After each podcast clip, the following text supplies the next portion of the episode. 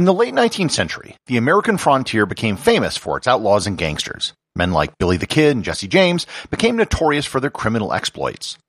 While this was happening in the American West, there were similar outlaws in the Australian bush. One in particular has captured the imagination of Australia, and the reason he became so famous was, let's just say, unique. Learn more about Ned Kelly and the Kelly Gang and how they became legendary on this episode of Everything Everywhere Daily.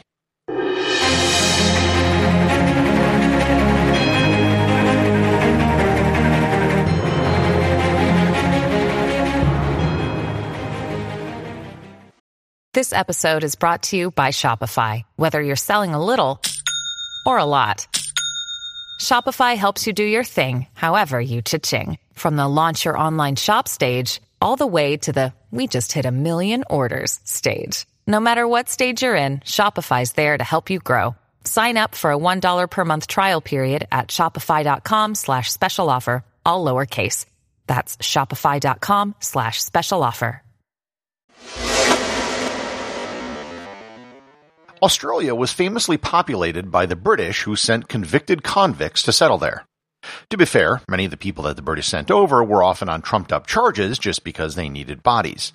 But there were actually hardcore criminals sent to Australia, and in the 19th century, Australia was a far wilder place than the country you know today. It was in this environment that Ned Kelly was born in what was then the colony of Victoria in 1854. His father, John Red Kelly, came from Ireland, and he was one of the convicts who was sent to Australia as punishment. The crime he committed in Ireland was stealing two pigs. His family had a history of getting into trouble with the law. Ned had an uncle named Jim Kelly who was arrested for cattle rustling, and an eight-year-old Ned made his first appearance in court to testify in his behalf. In 1865, Red Kelly was sent to prison for six months for stealing a calf. When he was released from prison, his already bad alcoholism worsened, and he died in 1866, leaving a 12-year-old Ned to provide for his family. The Kelly family was very poor, and given their history of crime, was often harassed by the local police. At age 14, Ned fell in with a bushranger named Harry Power and got into trouble with the law for stealing horses. He actually served two prison terms before he turned 20, one of which was three years long. His first run in with the law was at the age of 14, when he was accused of stealing 10 shillings from a Chinese pig dealer by the name of Ah Fook. He was acquitted due to a lack of evidence, and yeah, that was really the guy's name. Here I should go on to explain what bushrangers are. Back in the 19th century, when men got into trouble with the law in Australia, some of them would flee into the bush. Many of these bushrangers were often children of convicts which were sent over to Australia, just like Ned Kelly was. Most of them reverted to a life of crime, often robbing people during the Australian gold rush of the 1850s and 1860s. In 1878, after another confrontation with police at the family house in Victoria, Ned was accused of attempted murder of a police officer and he fled into the bush. His mother Ellen ended up going to prison for her role in the event. The events of what happened were hotly disputed at the time. According to the Kellys, the officer in question, Alexander Fitzpatrick, went to the Kelly house to arrest Dan Kelly. However, the Kellys say that he was intoxicated and tried to take advantage of their younger sister. There was a fight where they knocked a revolver out of the officer's hand and he was injured. But according to the officer, he was not intoxicated and the injury was a gunshot wound. Ned and his brother Dan vowed vengeance against the police. They teamed up with two other associates, Joe Byrne and Steve Hart, and they killed three police officers in an ambush in an event known as the Stringy Bark Creek Police Murders. The group, now known as the Kelly Gang, were declared outlaws by the Victorian government. A bounty was placed on their heads for 800 pounds for all four of them, which would eventually be raised to 8,000 pounds. If you remember back to my episode on outlawry, someone declared an outlaw was literally declared to be outside of the protection of the law and that literally meant that someone could kill you without punishment, and no one was allowed to render you any assistance. However, that is not what happened. Kelly and his gang actually found many sympathizers and other criminals who were willing to help them while they were on the run.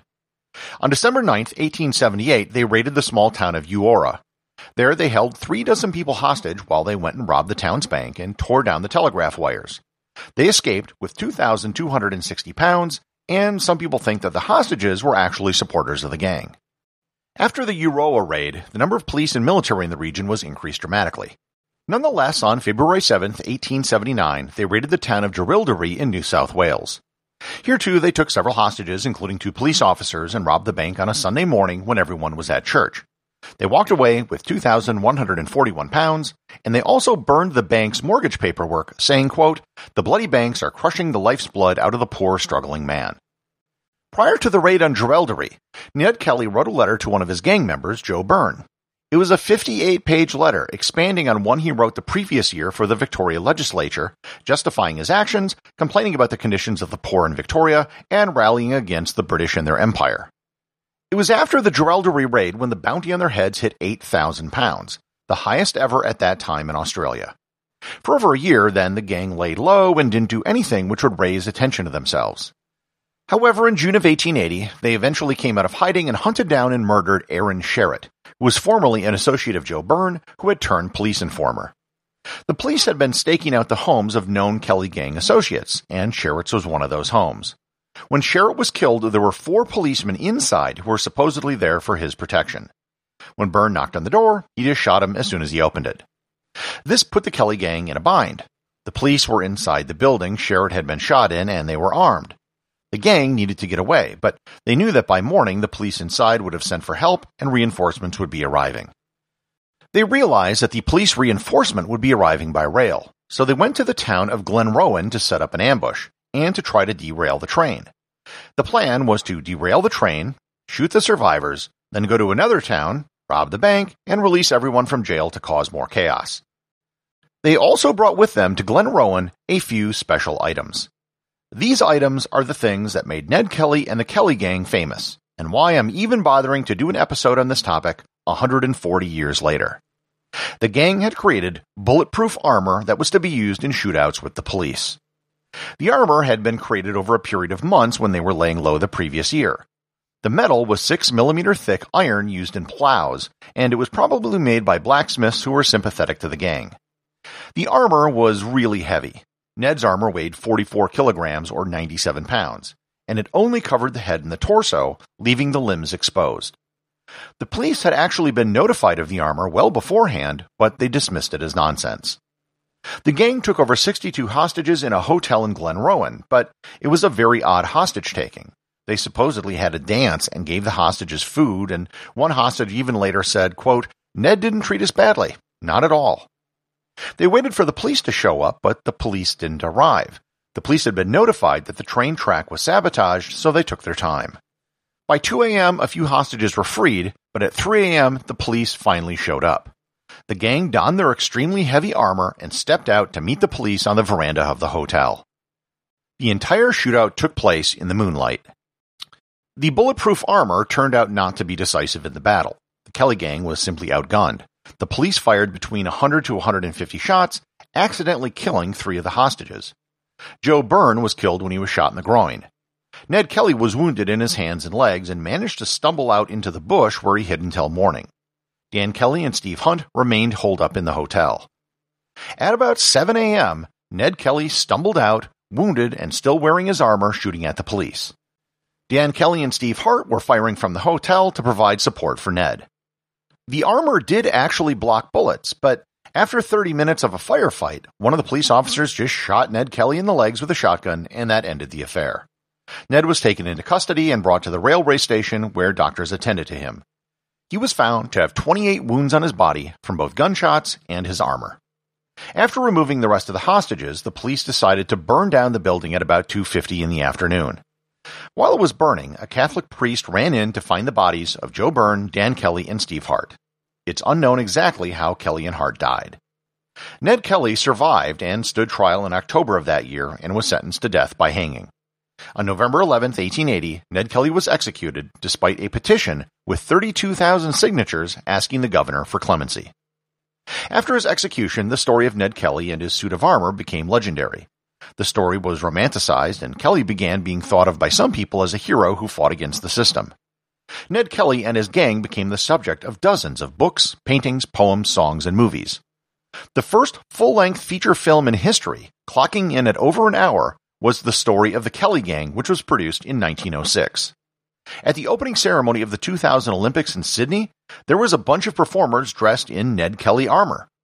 If you visit the town of Glenrowan today, you'll see a giant Ned Kelly statue fully clad in armor. Ned Kelly's original armor can be found at the State Library of Victoria, and two of the other armor sets can be found at the Victoria Police Museum. On January 20th, 2013, Ned Kelly's family reburied his remains in a cemetery next to his mother.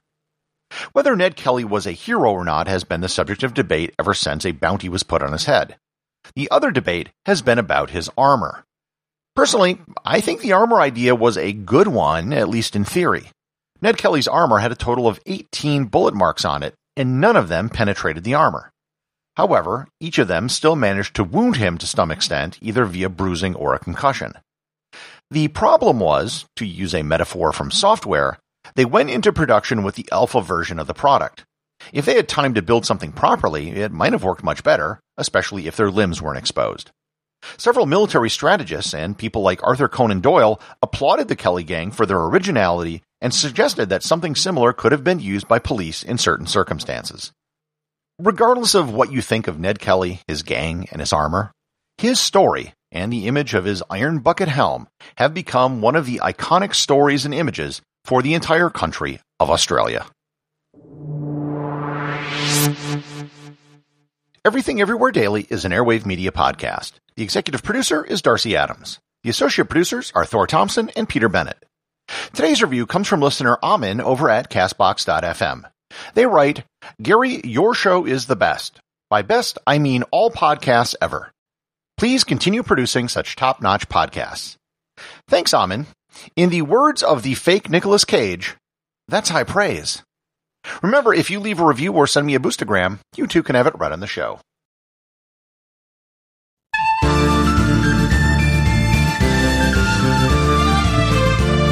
It happened many years ago at Stringy Bark Creek that Kelly and his band of men shot some coppers down. He was running with his brother Dan and his band of men. They fought just to survive. Bush Rangers on the run.